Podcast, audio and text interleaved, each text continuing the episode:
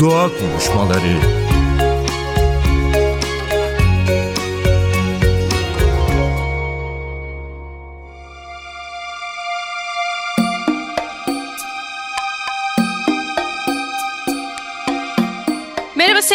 Radyo dinleyicileri ben Nacide Berber. Doğa konuşmalarında tekrar bir aradayız bu hafta. Doğanın gündemini takip etmeye devam ediyoruz. Bazen sıcak gündemler, bazen hiç gündemden düşmeyen başlıklarla, bazen zor konularla diyelim ve şimdi zor konulardan birini konuşmak üzere avukat Özlem Altıparmak bizimle birlikte bugün. Hoş geldiniz Özlem Hanım. Merhabalar, hoş bulduk. Zor konu dedim. Şimdi hemen açayım bu zor konu nedir? Avcılık tabii ki. Gerçekten çok çetrefilli bir konu. Kökleri zaten insanlıkla eşit bir konudan bahsediyoruz. Değişen şeyler var, değişen değişmeyenler var. Yani bugün özellikle hani ekoloji, doğa dostu bir hayata bakıştan bahsediyorsak, yaşam biçiminden bahsediyorsak bu gerçekten çok tartışmalı bir hale geliyor. Aynı zamanda tabii ki iklim kriziyle de bir sürü bağlantısı var. Biyolojik çeşitliliğin bozulması ve benzeri nedenlerle ve aynı zamanda zaten insanın hayvanlar üzerinde kurduğu iktidar biçimlerinden, yok etme biçimlerinden biri olduğu için de eleştirilen bir konu bu. Ama herhalde ilk önce şununla başlasak iyi olur. Yani avcılık nasıl tanımlanıyor? Nedir yani? Neyi biz av olarak tanımlanıyor? Ve tanımı geçmiş zaman ve bugünü düşündüğümüz zaman da bir değişim geçiriyor mu? Yani geçmişte yapılan avcılıkla bugünkü yapılan avcılık aynı şeyi mi anlıyoruz daha doğrusu düşündüğümüz zaman? Dününü ve bugününü. Evet aslında tam da söylediğin gibi avcılık insanlık tarihi kadar eski.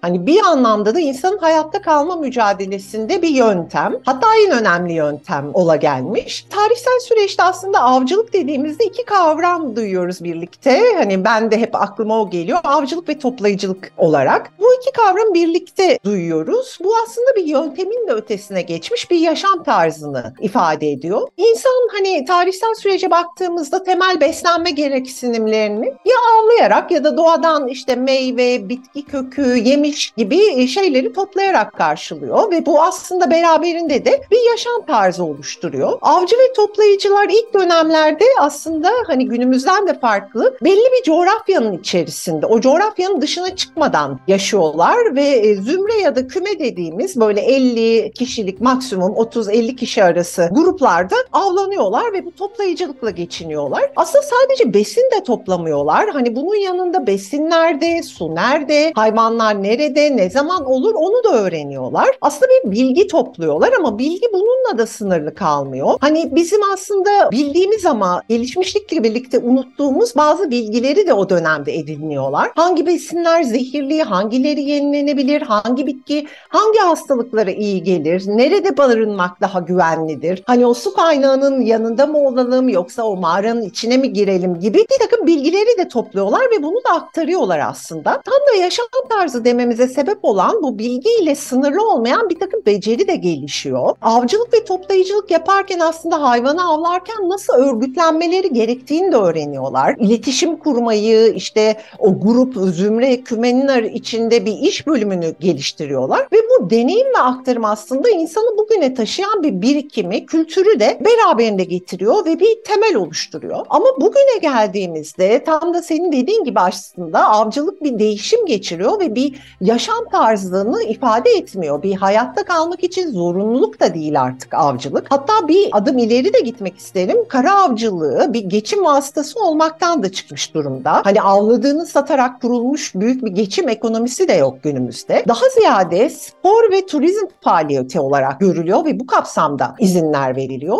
Hani başta da sordun belki bu kelime anlamına da baktığımızda hani bir Türk Dil Kurumu'na göre avcılık evcil olmayan hayvanları vurma veya yakalama işi olarak tanımlanmış. Cambridge sözlüğüne baktığımızda da hunting dediğimizde aslında bir hayvanın veya kuşun yemek, spor veya kar amacıyla kovalanıp öldürülmesi olarak sözlükte yer buluyor kendini. Özetle şöyle diyebilirim bu soruya. Avcılık aslında insanın hayatta kalma mücadelesiyken spora ve turizme dönüşmüş durumda. Hatta bazı yerlerde tanımlanırken ne yazık ki oyun kelimesininle birlikte bile kullanıldığını görüyoruz. Bu noktada trajik bir dönüşüm geçirdiğini ve aslında bu dönüşümü de kabul gördüğünü söyleyebilirim ne yazık ki topluluklar ve medeniyetler tarafından. Peki bu süreçte avlanan yani hayvanların türleri değişti mi, kullanılan yöntemler değişti mi? Ve yine orada hani dediğiniz gibi yani yaşamda kalmak için yapılan bir avcılıkla bugün işte hobi, spor, eğlence kültürünün bir parçası olan avcılık. Bu bakış açısı bu hani etik kuralları ve benzeri de düşündüğümüz zaman e, hem yaklaşım hem hayvan türleri hem de yöntemler açısından nasıl bir değişim yarattı? Yani aslında bu kullanılan hayvanlarda avcılıkta kullanılan yöntemlere baktığımızda çok yaygın bir biçimde aslında işte sopa, taşlar, yaylar, oklar kullanılmış. Bunlar aslında evrensel her yerde kullanılıyor.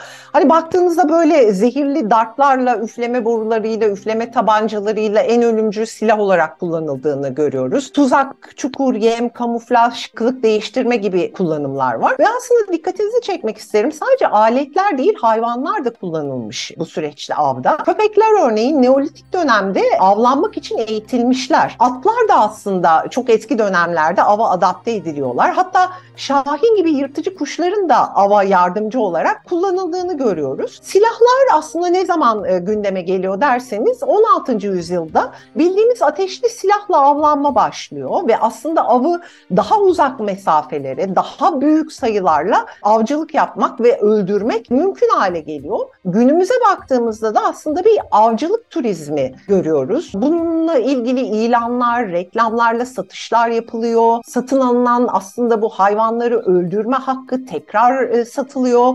Özellikle yabancılara çok e, yüksek fiyatlarla e, satış yapılıyor ve bu yabancıların av turları aslında nasıl bir işte trekking turu satılır gibi bir şekilde bir avcılık turuna dönüştürülüyor. Hani buna baktığımızda aslında bu nedenlerin de değişmesine yani hani ilk dönemde avcılık yapma nedeni ve bugünkü nedenler arasındaki bir değişimi de görmüş olacağız ve aslında onunla da bağlantılı gidiyor. Bu hakikaten söylediğiniz şey çok çok önemli. Şimdi birazcık bahsettiğiniz zaman hani insanın avcılık yapma nedenleri ilk neydi mevzusunda ve bu neden değiştiği sorusunu da getiriyor aslında. Hani bugün bu nedenler değişim geçirdi dediğiniz zaman neden ve nasıl değişti? Belki onu hani daha iyi anlamamızı da sağlayabilir diye düşünüyorum. Yani neden belki de hani avcılığa ihtiyacı yok. Birazcık Hı hı. o kısmı açabilirseniz sevinirim. Tabii. Aslında e, tarım ve hayvanların evcilleştirilmesinden önce avcılık çok önemli bir yer tutuyor. Demin de söylediğimiz gibi insanlar için avlanma bir zorunluluk. Etten sadece yiyecek de sağlanmıyor. Örneğin derisinden giyecek, işte kemik, boynuz ve toynaklardan da aletler yapılıyor. Tabii bunlar da aslında hayatta kalmanın ve yaşamı devam ettirmenin bir parçası. E, Tarım geliştikçe, yerleşik hayata geçince hayvanlar ve bitkiler de evcilleştiriliyor. Avcılığa ihtiyaç azalıyor ama bir şekilde de sürdürülüyor. Burada evcilleştirme dediğimiz şey aslında biraz üzerine düşünmemiz gereken bir kavram ve aslında hani bu senin de sorunda bahsettiğin ya da girişte bahsettiğin doğanın ve hayvanların üzerindeki bir egemenlik ve tahakküme de bizi götüren bir kavram. Evcilleştirme dediğimizde e, bir hayvan ve bitki topluluğunun seçilmesi ve daha sonra da yapay bir şekilde başka bir hayvan ya da bitkinin kontrolünün alıştırılmasını anlıyoruz. Mesela zeytin var, bir de yabani zeytin var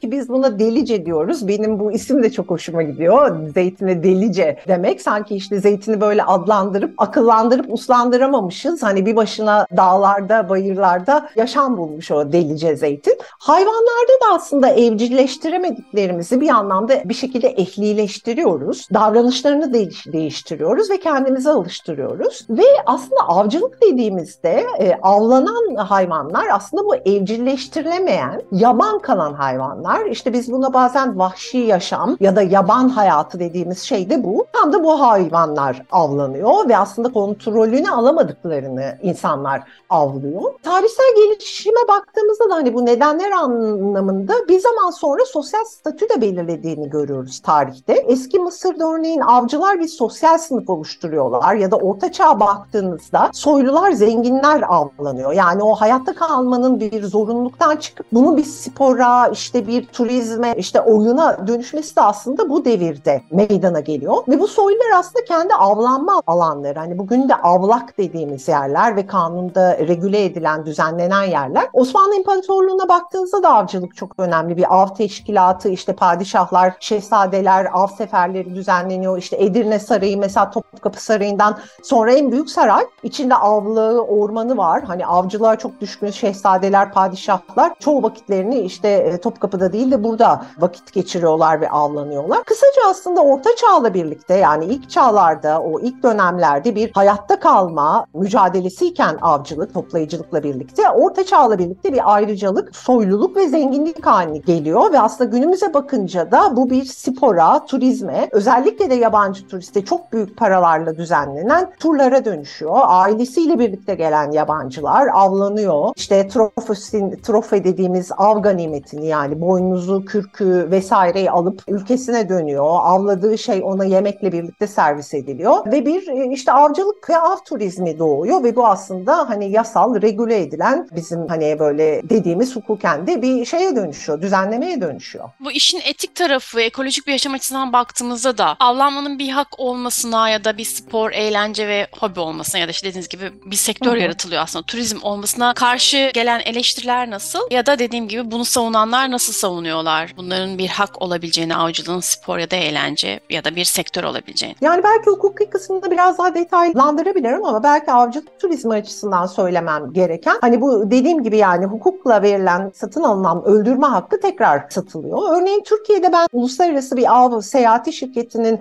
tanıtımını internette gördüğümde işte dağ keçileri için bir tanıtım yazısından bir ifade ben size söyleyeyim. İşte Bizor dağ keçisi, dağ keçisi ailesinin en büyük üyesidir ve Türkiye bu etkileyici dağ keçisini avlayabileceğiniz ender ülkelerden biridir diye reklam yapılan ve aslında hani satılan bu tur kapsamında e, satılan bir tanıtım ifadesini size söyledim. Aslında burada söylenen bizor dediğimiz tür Anadolu yaban kedi. Hani dinleyicilerin de belki görselleştirebilmesi için zihinlerinde boynuzunun uzunluğuyla biliyoruz biz bunu ve aslında vücut ağırlığına oranlı dünyadaki en uzun boynuza sahip ve olgun erkek bireylerin boynuzları neredeyse bir buçuk metreye kadar uzuyor ve aslında e, Türkiye'de bu belli bir yaşın üstünde erkek bireylerin avlanmasına izin veriliyor. Ama yaban hayat uzmanlarına baktığınızda bu tür uzun zamandan beri 2008'den beri aslında kırılgan bir tür olarak kırmızı listede bu listeler nasıl belirleniyor derseniz Uluslararası Doğayı Koruma Birliği'nin türlere dair listeleri var. Tehdit altındaki türler kırmızı listede yer alıyor ve aslında 2008 yılında işte bu söylediğim bizor keçisi bir kırılgan tür olarak kırmızı listeye girmiş ama bu yaban keçisi avlanıyor ve turizm yapılıyor. Her ne kadar işte bu turizm yapılırken, avlanırken dense de işte biz gençleri, e, genç bireyler avlanmıyor, daha yaşlılar avlanıyor, erkekler avlanıyor, kontrollü avlanma var. Ama yaban hayat uzmanları şunu söylüyor. İşte bunun yaşı aslında boynuz boğumlarıyla tespit ediliyor ama avlanma mesafesine bakarsanız o, o mesafeden siz bu işte yaşı tespit etmeniz çok zor. Bu hayvanların en, en heybetli dönemleri 10-12 yaş aralığında ve aslında bu hayvanlar deneyimlerini genç bireyleri o tür içerisinde, topluluk içerisinde genç bireylere aktarmaları gerekirken vuruluyorlar ve aslında bu deneyim aktarımını türün ve o topluluğun içinde kesintiye uğratıyoruz ve aslında dişiler güçsüz bireylerle çiftleşmek istemiyorlar ve bu durumda hani avcı da avcının müdahalesiyle bu güçlü bireyler, deneyimli bireyler sürüden ayrılmış ve vurulmuş oluyorlar ve tür üzerinde baskı artıyor ve nesli tükeniyor.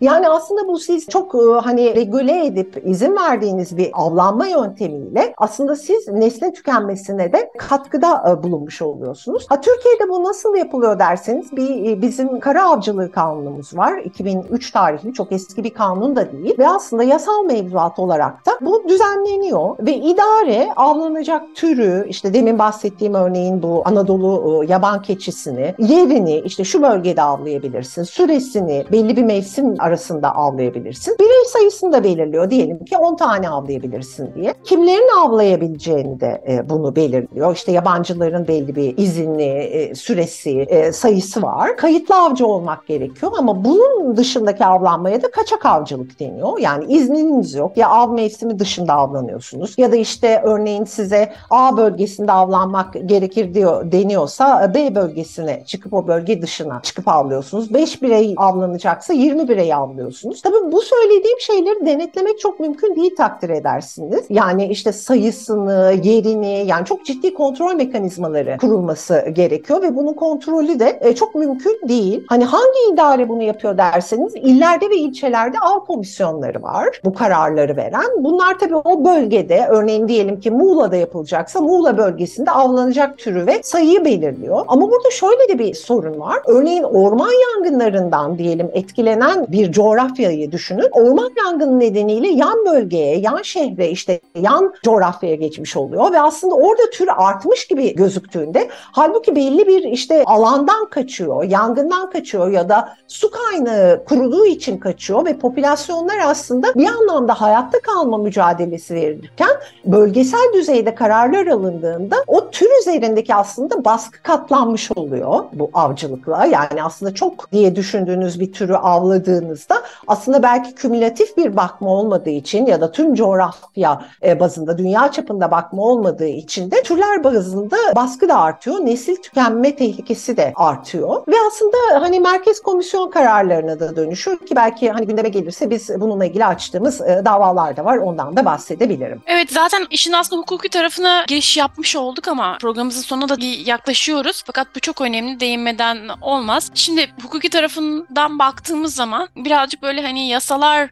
açısından Türkiye bu anlamda nasıl değerlendiririz ve dediğiniz gibi işte en azından yani izinli olan kısımlarda hangi sorunlar var? Hani izinli avlanmanın ya da izinsiz olan avlanma ile ilgili neler ne gibi önlemler alınabilir ki tabii ki hani bu avlanma çok hani derin tartışmaları olan bir şey dediğimiz gibi hani birazcık daha felsefi ve düşünce tarafı da bir sürü tartışma var ama en azından bugün hukuksal anlamda baktığımızda ve dediğiniz gibi uluslararası işte yok olmakta olan ya da tehlike altında risk grubunda olan türleri korumak tarafından baktığımızda Türkiye'deki avlanmaya dair olan hukuki yasalar ve işte süreçlerin nasıl işlediğini düşünüyorsunuz? Burayı, bu kısmını nasıl değerlendirirsiniz? Bu aslında bahsettiğim bu Merkez Av Komisyonu kararına karşı açtığımız davada biz bu durum biraz daha Doğa Derneği adına açtığımız davada fark ettik. Orada bir Merkez Av Komisyonu kararında kızıl sırtlı örümcek kuşunun avlanabilir tür olarak dahil edildiğini gördük bu karara. Ve aslında bu tür de nesli tehlike altında bir türdü ama avlanma izni verilmişti. Bu davamız iki yıldır devam ediyor ama yürütmeyi durdurma kararı verilmediği için hani bu kuşun da avlanmasına devam ediyor. Hani bu kuşa baktığımızda da ne için aslında avlanıyor derseniz aslında atmacayı avlamak için av olarak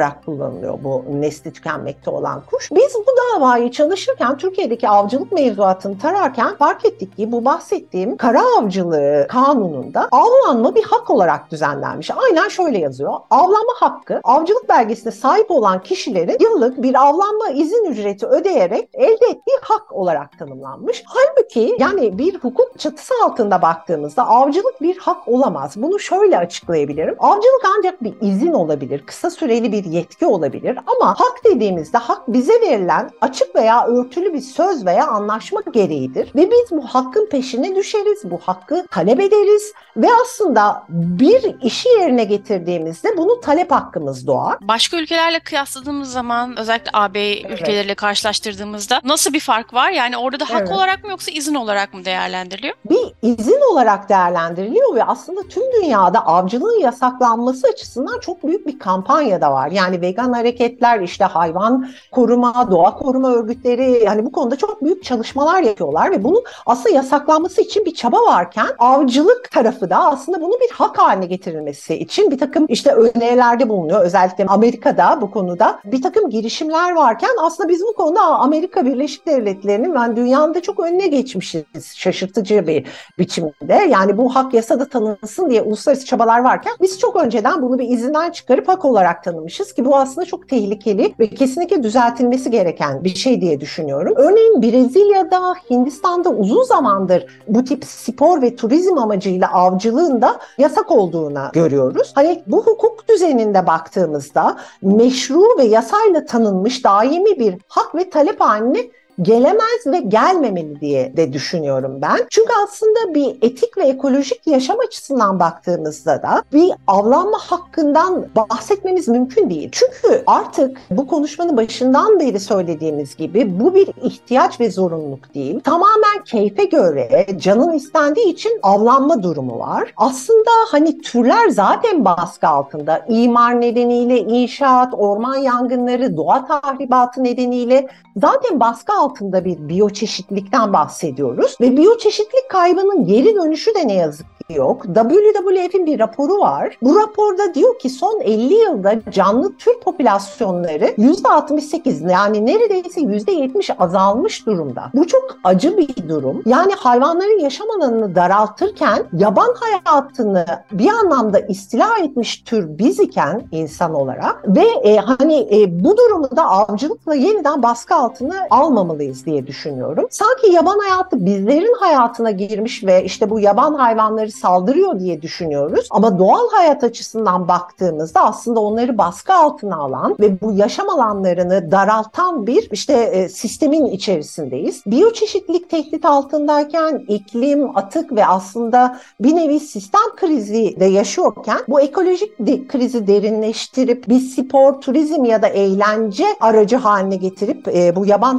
hayatını yok edemeyiz. Avlanmak için iz sürdüğümüzde aslında kendi geleceğimizin peşine düştüğümüzü bilmemiz ve doğayla birlikte kendi neslimizi de kendimizi de yok ettiğimizin farkına varmamız gerekiyor ve avcılığa da bu şekilde yaklaşmamız ve e, hani bir hak olarak e, düzenlemekten, bir izin olarak düzenlemekten tamamıyla çıkarmamız gerek diye düşünüyorum. Çok çok teşekkür ederim. Hakikaten altınız çizdiğiniz noktalar çok çok önemli. Kolay gelsin diyorum. Zor bir alanda çalışıyorsunuz. Çok teşekkür ediyorum. Herkese doğayla uyumlu bir e, yaşam diliyorum bu yayını bitirirken. Sevgili NTV Radyo dinleyicileri, bu hafta doğa konuşmalarında avukat Özlem Altıparmak bizimle birlikteydi. Doğanın sıcak gündemindeki zor konulardan birini konuştuk kendisiyle. Avcılık üzerine konuşmaya çalıştık. Haftaya yeni konu ve konuklarla tekrar bir arada olacağız. Hoşçakalın.